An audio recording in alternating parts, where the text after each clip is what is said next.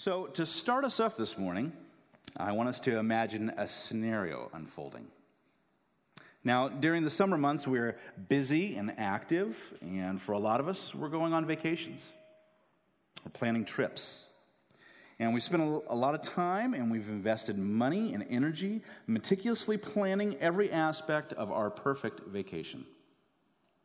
And in this scenario, we're driving. And if you're like me, when you're driving somewhere, uh, you might be the type of person that likes to plot your route carefully. Perhaps you've examined Google Maps and you've looked ahead for possible delays due to construction so that in all your plans you've maximized a perfect balance of scenic beauty and efficient mileage that will get you to your destination at the precise time.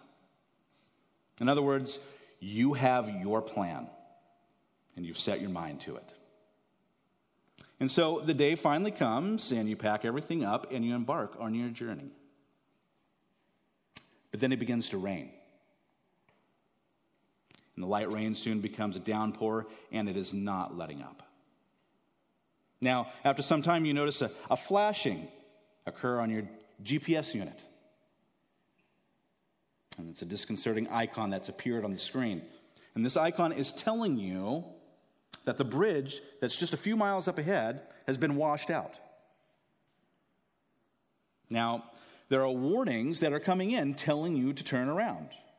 And the message is that the bridge that you are approaching, the one you have carefully planned your route through, is washed away by the floodwaters. And if you continue on this route, you're going to take a dive straight off that washed out bridge, and plunge to a depth that will mean that you will certainly die.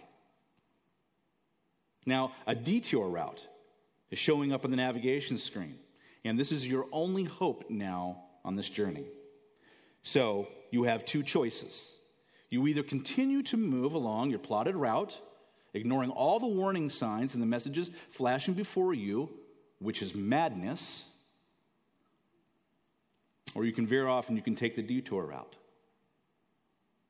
So, here's a question for you How do you respond? Do you believe the message?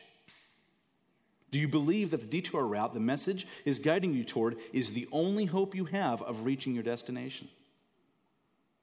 Or do you continue to rely on your plan?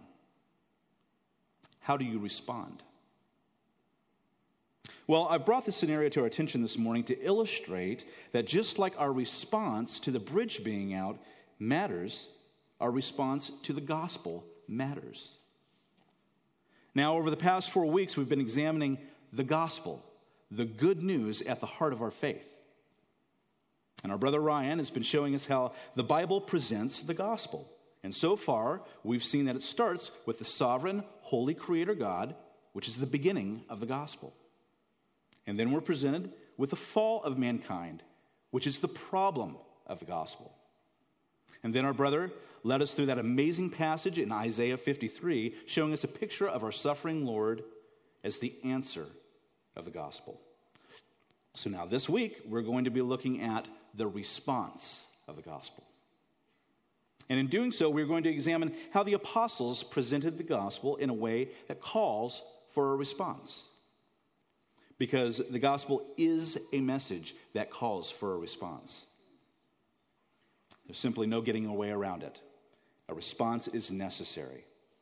And a correct response is essential to having a correct and full understanding of the gospel. Because if we get our response wrong, all the learning in the world will do you no good. You can understand all the facts about the gospel, but if you do not respond correctly, you're going to drive straight off that bridge. And our response is faith. No other response but faith will do. But what do I mean by faith? Since faith is the answer to such an essential response to the most essential message you'll ever hear, it is crucial that we have a correct understanding of faith. So the question is do we understand faith? Do we understand exactly what faith is? Now, before we, we discuss what faith is, I want to briefly uh, talk about some misconceptions about faith. Now, if you were to ask some people what faith is, They might say that faith is blindly accepting unproven facts. They say you just accept what someone says and you don't question it. That's faith. Or they might say that faith is simply giving intellectual assent to certain truths about Jesus. Oh, all I have to do is accept that Jesus is the Son of God and I'm saved. Or they might go a little further than that and say that faith is doing good deeds and hoping that that will save you. That you do what you think is right and good in your own eyes and just hope that that's enough to get you into heaven. I think it's safe to say that by and large, our modern popular culture looks at faith and defines it along the same lines as one believing in Santa Claus or the Tooth Fairy. Oh, yeah, they say, that's nice for the kiddos. But that's not reality. Those things have no grounding in truth or in history. These ideas are false. And if we accept them, we are endangering our eternal souls. So there's some of the misconceptions about faith. And so now that we've talked about what faith is not, let's talk about what faith is. So, what is faith? Well, here it is. Faith is a response to the reality that God acted in history to save fallen, sinful people from judgment, expressed in turning away from reliance on ourselves to reliance on the life, death, and resurrection of Jesus Christ. Now, I'm going to repeat that since that's quite an earful to catch in the first time around. Faith is a response to the reality that God acted in history to save fallen, sinful people from judgment, expressed in turning away from reliance on ourselves to reliance on the life, death, and resurrection of Jesus Christ. Faith is turning away from trusting in ourselves and turning to trusting in the finished work of Jesus Christ. Our faith is grounded in actual events that God accomplished in history through his Son, Jesus Christ.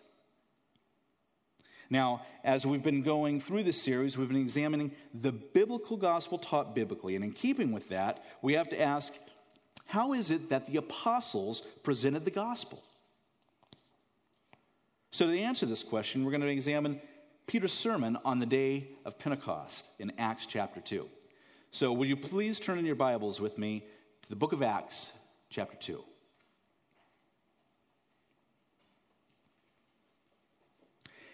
Now, as you're turning there, before we get into examining uh, Peter's sermon, I'd like to take a moment and remind us of the definition of the gospel that we've been working with so far in this series.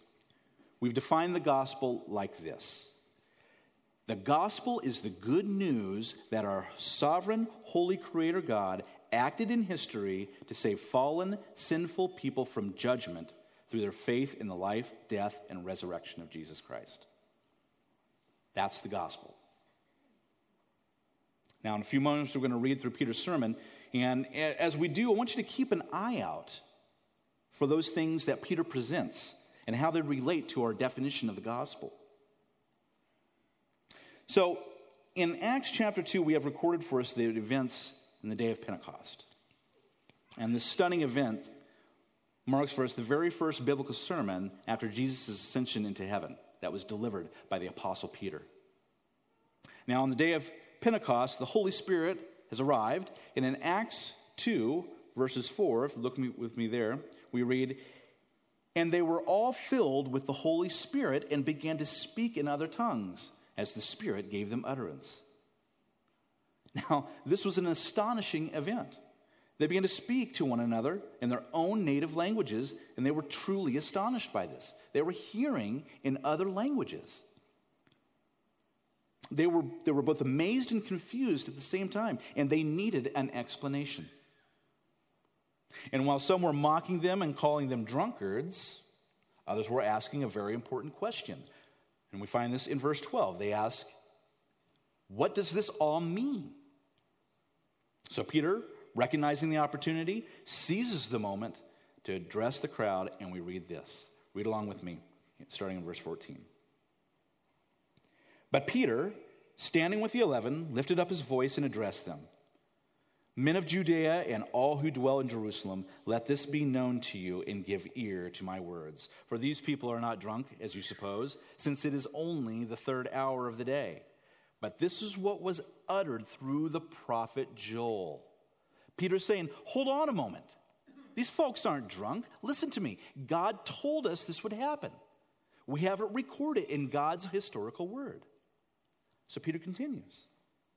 And in the last days it shall be, God declares, that I will pour out my spirit on all flesh, and your sons and your daughters shall prophesy, and your young men shall see visions, and your old men shall dream dreams. Even on my male servants and female servants, in those days I will pour out my spirit, and they shall prophesy. And I will show wonders in the heavens above, and signs on the earth below blood and fire and vapor of smoke. The sun shall be turned to darkness, and the moon to blood before the day of the Lord come, the great and magnificent day. And it shall come to pass that everyone who calls upon the name of the Lord shall be saved. Peter is showing them that the things that were promised in the past were actual, real events that would come to pass. There would be actual, real historical events that would occur that would signal his coming and how ultimately God planned to initiate his plan of salvation and by what means. God is acting, he is initiating his sovereign plan of redemption. But now he gets specific now on whom that is. Look with me at verse 22. Men of Israel, hear these words Jesus of Nazareth a man attested to you by God with mighty works and wonders and signs that God did through him in your midst, as you yourselves know. You know this. We saw him, we touched him. He is real and he acted among us. The very things prophesied that he would, that he would do. You were there. You bore witness to this. You know what has occurred. It's not just a tall tale. You actually witnessed it. You were witnesses to his righteous life. Peter's pointing to them about Jesus' righteous life. This Jesus, he continues in verse 23, this Jesus delivered up according to the definite plan and foreknowledge of God. See, it all starts with God. You crucified and killed by the hands of lawless men. God raised him up, loosing the pains of death because it was not possible for him to be held by it. Peter's pointing out that this was the plan of God all along. God purposed that this righteous man would be delivered and crucified and raised from the dead, defeating death. Are you picking up how Peter is presenting this? He's showing them that God acted according to his sovereign will and then points them to the life, death, and resurrection of Christ and then implicates them as the reason for their death, for his death. But let's continue. Verse 25. For David says concerning him, I saw the Lord always before me, for he is at my right hand, that I may not be shaken. Therefore my heart was glad and my tongue rejoiced. My flesh also will dwell in hope. For you will not abandon my soul to Hades, or let your Holy One see corruption. You have made known to me the paths of life, and you will make you will make me full of gladness with your presence. Brothers, I may say to you with confidence about the patriarch David that he both died and was buried, and his tomb is with us to this day. There being therefore a prophet, and knowing that God has sworn an oath to him that he would set one of his descendants on the throne, he foresaw and spoke about the resurrection of the Christ, that he was not abandoned to Hades, nor did his flesh see corruption. This Jesus God raised up, and of that we are all witnesses. This is extraordinary. This is also unmistakable. We saw Jesus crucified. You saw him die. He was dead and was buried. This is not a mere opinion or a misunderstanding of events. This actually happened. He was dead and then he was alive. This changes everything. Peter continues in verse 33. Being therefore exalted at the right hand of God and having received from the Father the promise of the Holy Spirit, he has pulled, poured out this that you yourselves are seeing and hearing.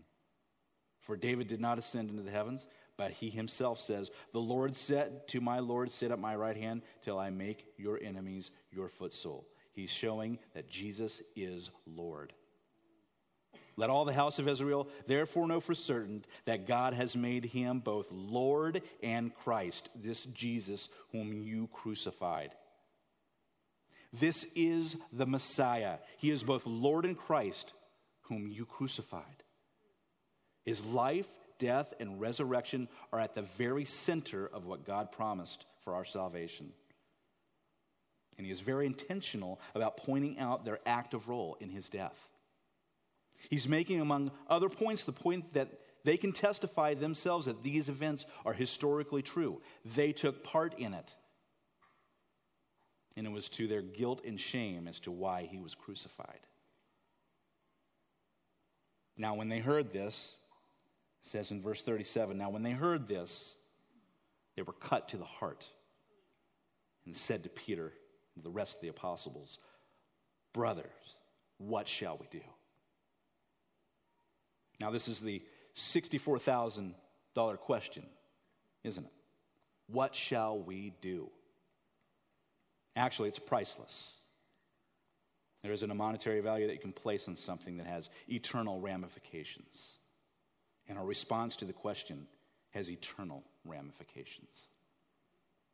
Peter's presented them with the gospel. He has laid out all the essential information that God acted in history to save fallen man and sinful people from judgment through the life, death, and resurrection of Jesus Christ. Peter is telling us that this is not something that can be ignored. He is presenting it in a way that calls for a response.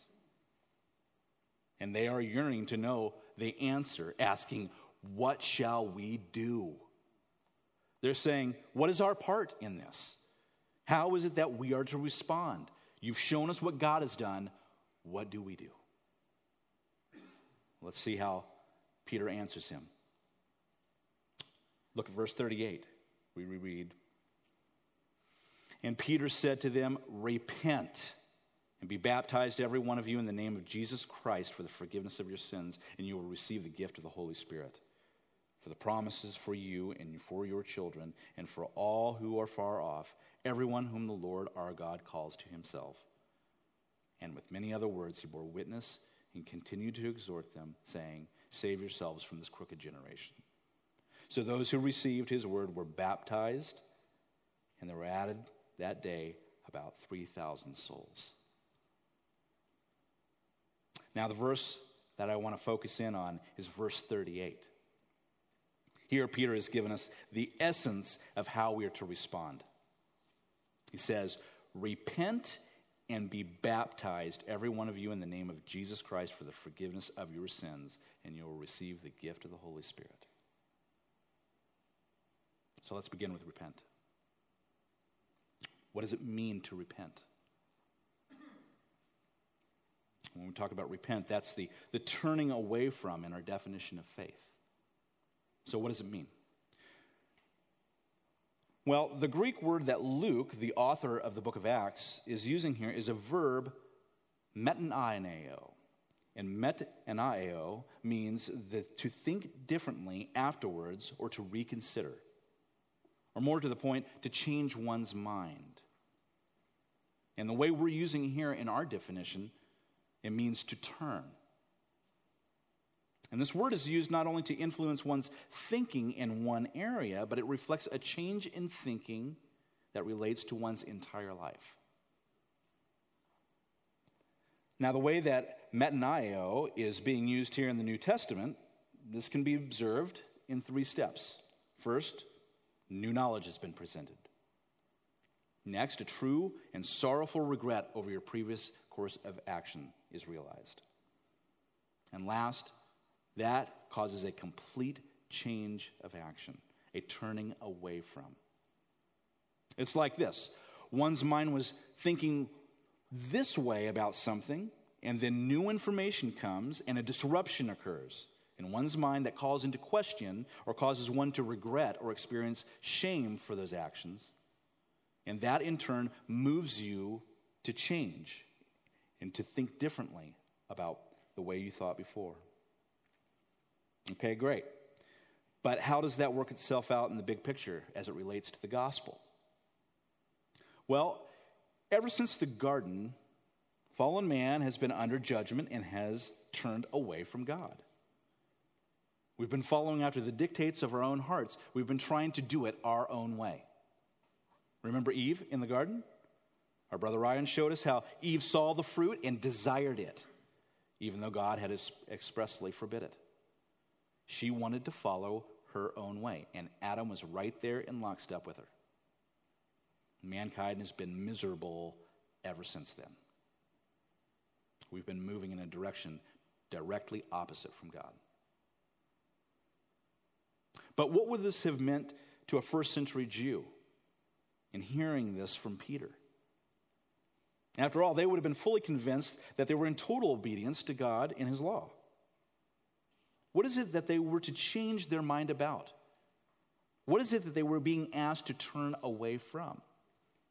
Well, the first century Jews were heavily influenced by the Pharisees, who taught a very destructive and distorted legalism. They held a distorted belief that one can earn their way into heaven. They maintained that strict keeping of the law is what made them accepted before God. And they were deceived into thinking that they had everything in their own power to keep it. And they were relying on that as their righteous standing before God. Now, I want to take us to a couple of passages that I think illustrates exactly where their hope was found. And I think you'll see clearly that they were relying on themselves. So turn with me to the other book authored by Luke, the Gospel of Luke. Luke chapter 11. And as you're turning there, I just want to remind us that the Gospel of Luke and Acts is, is, Acts is really one volume. It's one complete account that has been split into two parts. So, what we're doing is we're going to go back in time in the narrative into the Gospel of Luke and examining through the eyes of the eyewitness account the way the Pharisees responded to Jesus when he confronted them about what, what was going on in their hearts, where their hope was. Jesus is going to expose where their reliance is. So look with me in Luke chapter 11, and we're going to start in verse 37. Luke 11, 37, we read, While Jesus was speaking, a Pharisee asked him to dine with him. So he went in and reclined at table. The Pharisee was astonished to see that he did not wash first before dinner. And the Lord said to him, now, you Pharisees cleanse the outside of the cup and of the dish, but inside you are full of greed and wickedness. You fools, did not he who made the outside make the inside also? But give as alms those things that are within, and behold, everything is clean for you. But woe to you, Pharisees, for you tithe mint and rue and every herb, and neglect justice and the love of God. These things these you ought to have done without neglecting the others. Woe to you, Pharisees, for you love the best seats in the synagogues and greetings in the marketplaces. Woe to you, for you are like unmarked graves, and people walk over them without knowing it. And one of the lawyers answered him, Teacher, in saying these things, you insult us also. And he said, Woe to you, lawyers, also, for you load people with burdens hard to bear, and you yourselves do not touch the burdens with one of your fingers. See, they were particularly good at keeping the ritual of things, but they didn't have a heart in loving God. They were particularly good at keeping the small things, but completely ignoring the greater matter of loving God. He says, For you tithe mint and rue and every herb and neglect justice and the love of God, Jesus tells them. Their heart attitude was all wrong, Jesus told them. The problem is, is that they relied on what they did. They saw their works and their actions as being enough. And they did it only for themselves. They would tithe even more than the law required just to show how righteous they were. But they ignored justice for the poor and the needy and neglected to cultivate a true love for God and His mercy. Because they didn't feel that they needed it. They didn't consider themselves broken and needy sinners before God. And what they were teaching by their arrogant example was self reliance for salvation. Oh, we do all the things in the law, we keep it perfectly. But their heart was not for God. But let's look at another example. Turn over a few pages to Luke chapter 18. In Luke chapter 18, this is the parable of the Pharisee and the tax collector. This is our Lord describing perfectly the folly of trust in themselves that they were righteous. This is one of the most stark examples that I found in the gospel. Read with me, starting in verse 9. He also told this parable to some who trusted in themselves that they were righteous and treated others with contempt. Two men went up into the temple to pray, one a Pharisee and the other a tax collector. The Pharisee, standing by himself, prayed thus God, I thank you that I am not like other men, extortioners, unjust, adulterers, or even like this tax collector. I fast twice a week. I give tithes of all that I get. But the tax collector, standing far off, would not even lift up his eyes to heaven, but beat his breast, saying, God, be merciful to me, a sinner.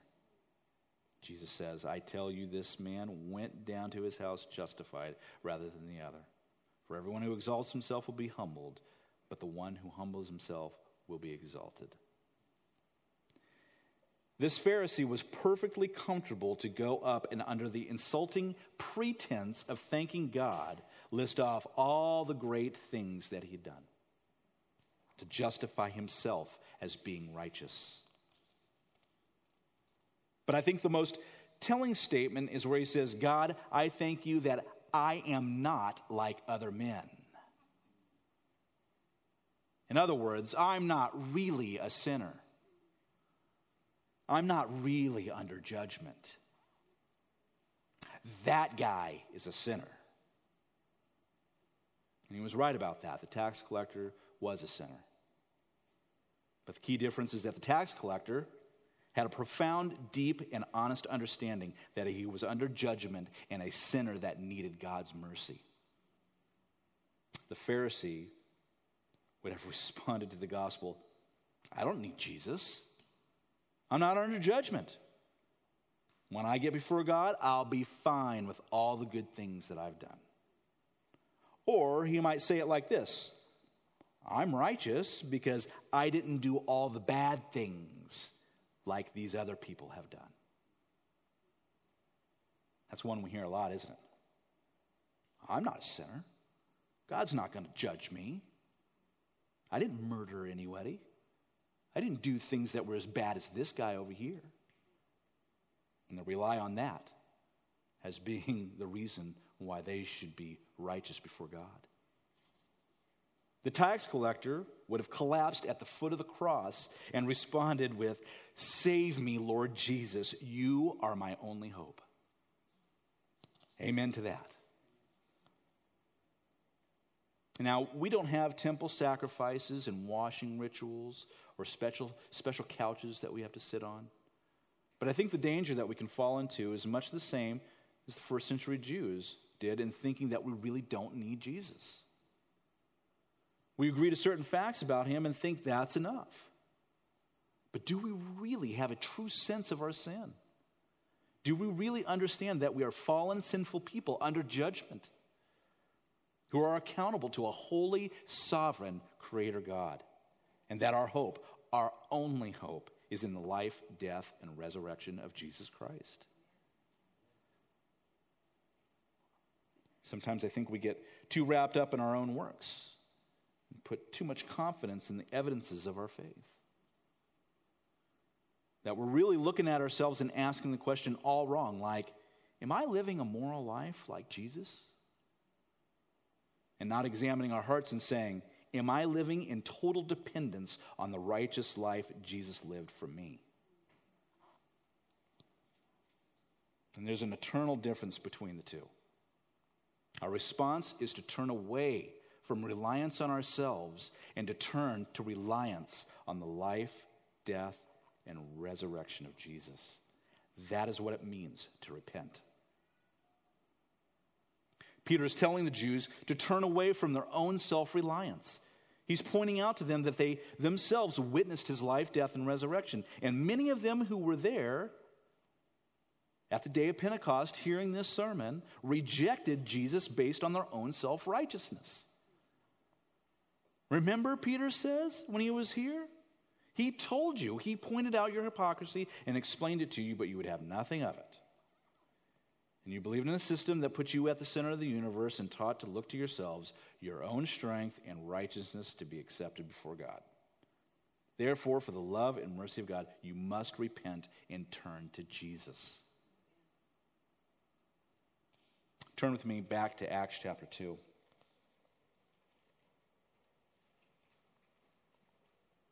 We see that Peter calls out two things here and how they should respond. He says, Repent and be baptized.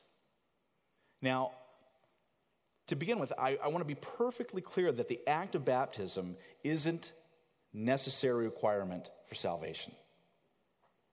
So the question is, why does Peter say this? Why doesn't he just say, repent and believe? Repent and put your trust in Jesus.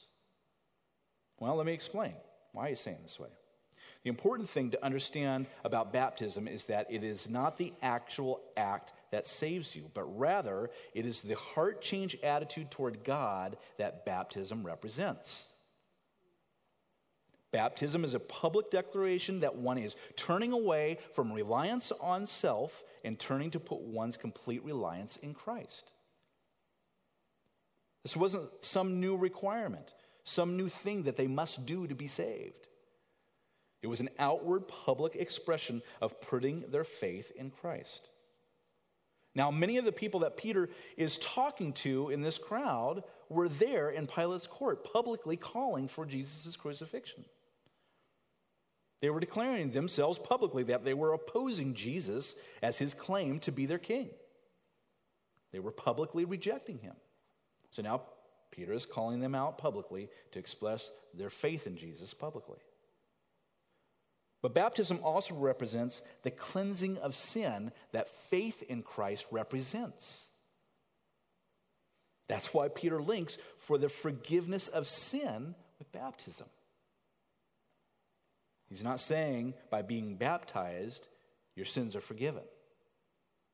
Baptism represents a washing that repentance produces in the one who turns away from reliance on oneself to reliance in Christ through faith. So now that we've established that baptism is not a new command or a new requirement to be saved, I want us to look at an example of someone who trusted in themselves and came to fully relying on the life, death, and resurrection of Jesus Christ as their only hope. Turn with me to Acts chapter 9.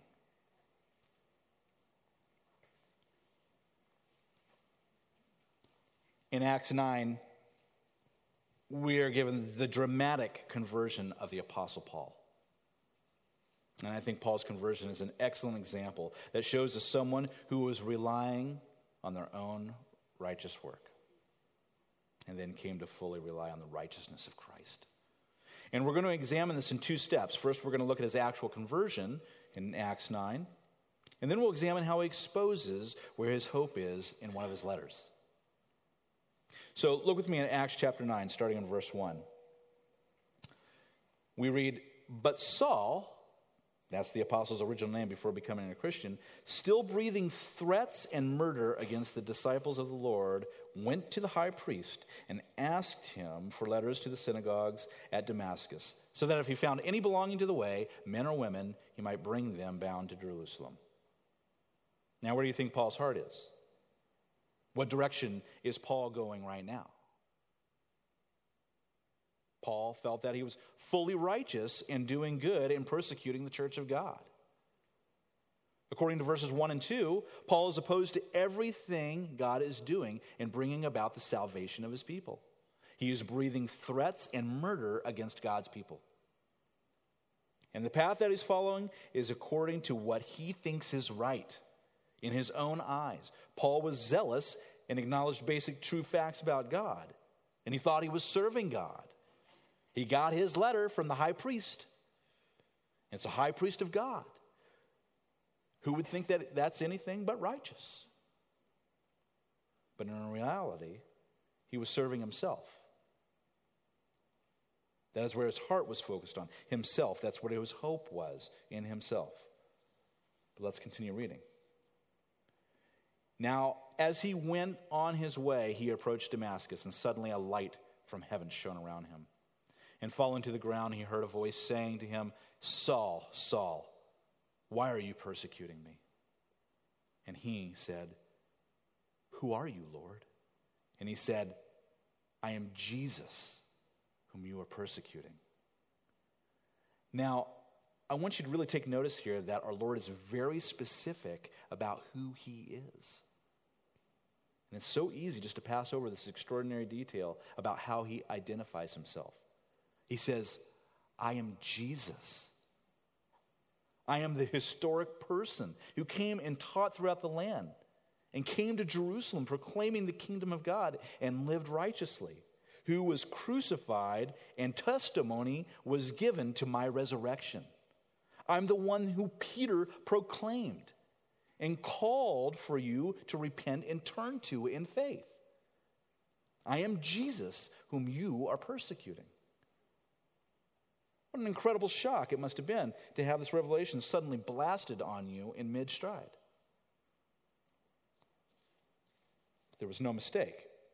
This was the very person, the very real historical person, Jesus, who came and lived a righteous, perfect life in our midst, who was despised, rejected, and crucified, and then resurrected by the power of God.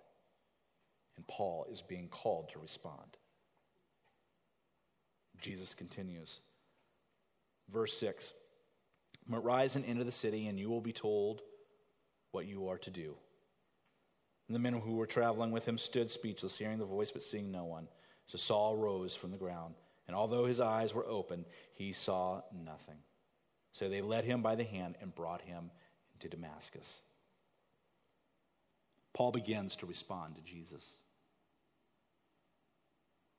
But now I want us to look at a passage in Scripture that details exactly what occurred in Paul's heart. We can see where his hope was before, and now we're going to see where his hope is now. Would you please turn to me with Paul's letter to the Philippians? Philippians chapter 3.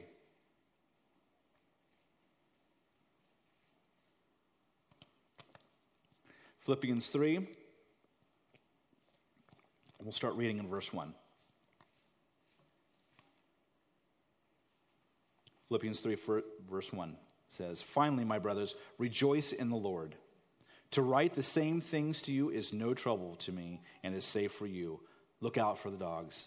Look out for the evildoers. Look out for those who mutilate the flesh. For we are the circumcision who worship by the Spirit of God and glory in Christ Jesus and put no confidence in the flesh though I myself have reason for confidence in the flesh also. If anyone else thinks he has reason for confidence in the flesh, I have more. Circumcised on the eighth day of the people of Israel, of the tribe of Benjamin, a Hebrew of Hebrews, as to the law, a Pharisee, as to zeal, a persecutor of the church, as to righteousness under the law, blameless. This is Paul's resume of righteousness before he came to faith in Jesus. This was his confidence. Notice that he even listed a persecutor of the church. The very thing that he was doing on the road to Damascus was one of the things that he used to believe that made him righteous. Let's see where he's putting his confidence when he wrote this letter to the Philippians. Verse 7.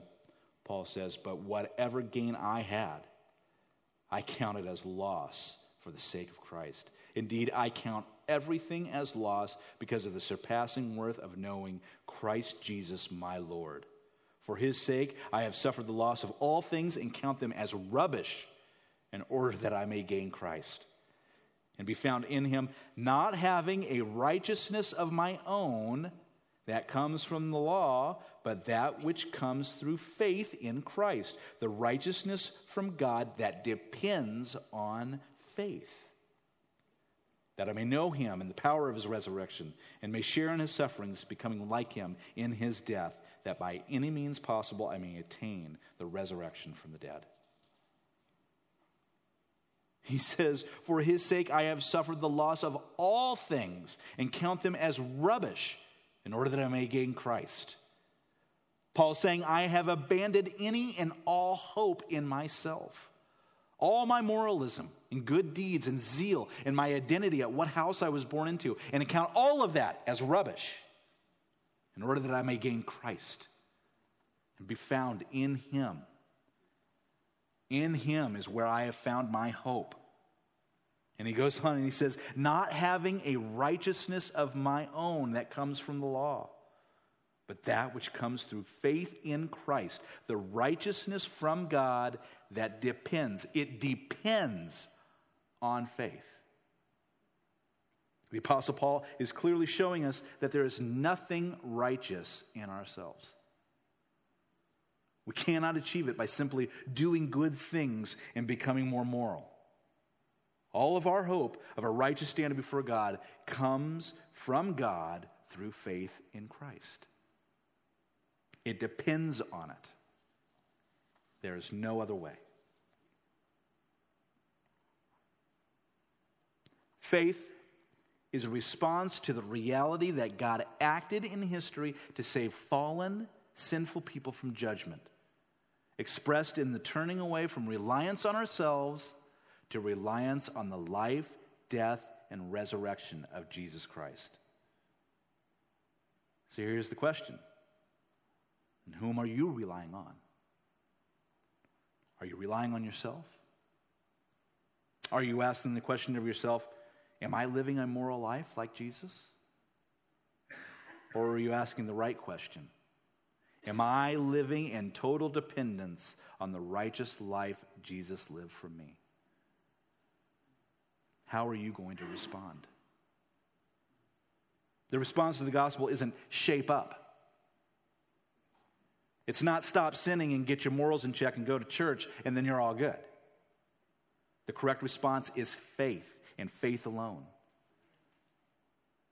Faith in the perfect answer God has provided for us as people that are under his judgment. It's turning away from anything in myself and trying to earn my way into God's grace. If you do that, you will fail. Only putting your full reliance on Jesus Christ will save you. That is faith. And praise God for that. Praise God that we've been freed from the burden of the law. Praise God that we do not have to do those things prescribed in the law, because if we had to do them perfectly, we would fail. Praise God that we do not have to worry that our good deeds are outbalancing our bad deeds. Jesus' perfect life in obedience is enough. Brothers and sisters, we should make a point in our prayers to constantly thank God for the righteousness of our Lord Jesus Christ that He gives to us by faith. Because faith in his life, death, and resurrection is the only crucial response to the gospel. Would you pray with me? Father in heaven, Lord, thank you. Thank you that you are a merciful, loving God who did not leave us to despair, Lord, but that you acted Lord, in your sovereignty, in your might, in your eternal power, you purposed it within yourself to redeem a people for your glory. Lord, we praise you for Jesus. We praise you for the gospel. We praise you, Lord, that he lived that righteous, perfect life for us, Lord. A life that we could never have done. We could have never have lived. Lord, we pray that our hearts would fully understand what it means to repent and to come to Jesus in faith, Lord. Lord, that each and every day that we would remind ourselves of that truth, that we would embed it into our hearts, Lord, that it would be seared into us, and that our joy, our happiness, that it would all stem from that truth, Lord. Lord, we thank you for your word. We thank you that you have given us the Bible to give us the testimony of Jesus, to tell us exactly what we need to do and how we should respond. Lord, allow us to respond in faith. We thank you for your goodness and your kindness in all things that you've given to us in him. And we pray in your Son's precious name, Jesus. Amen.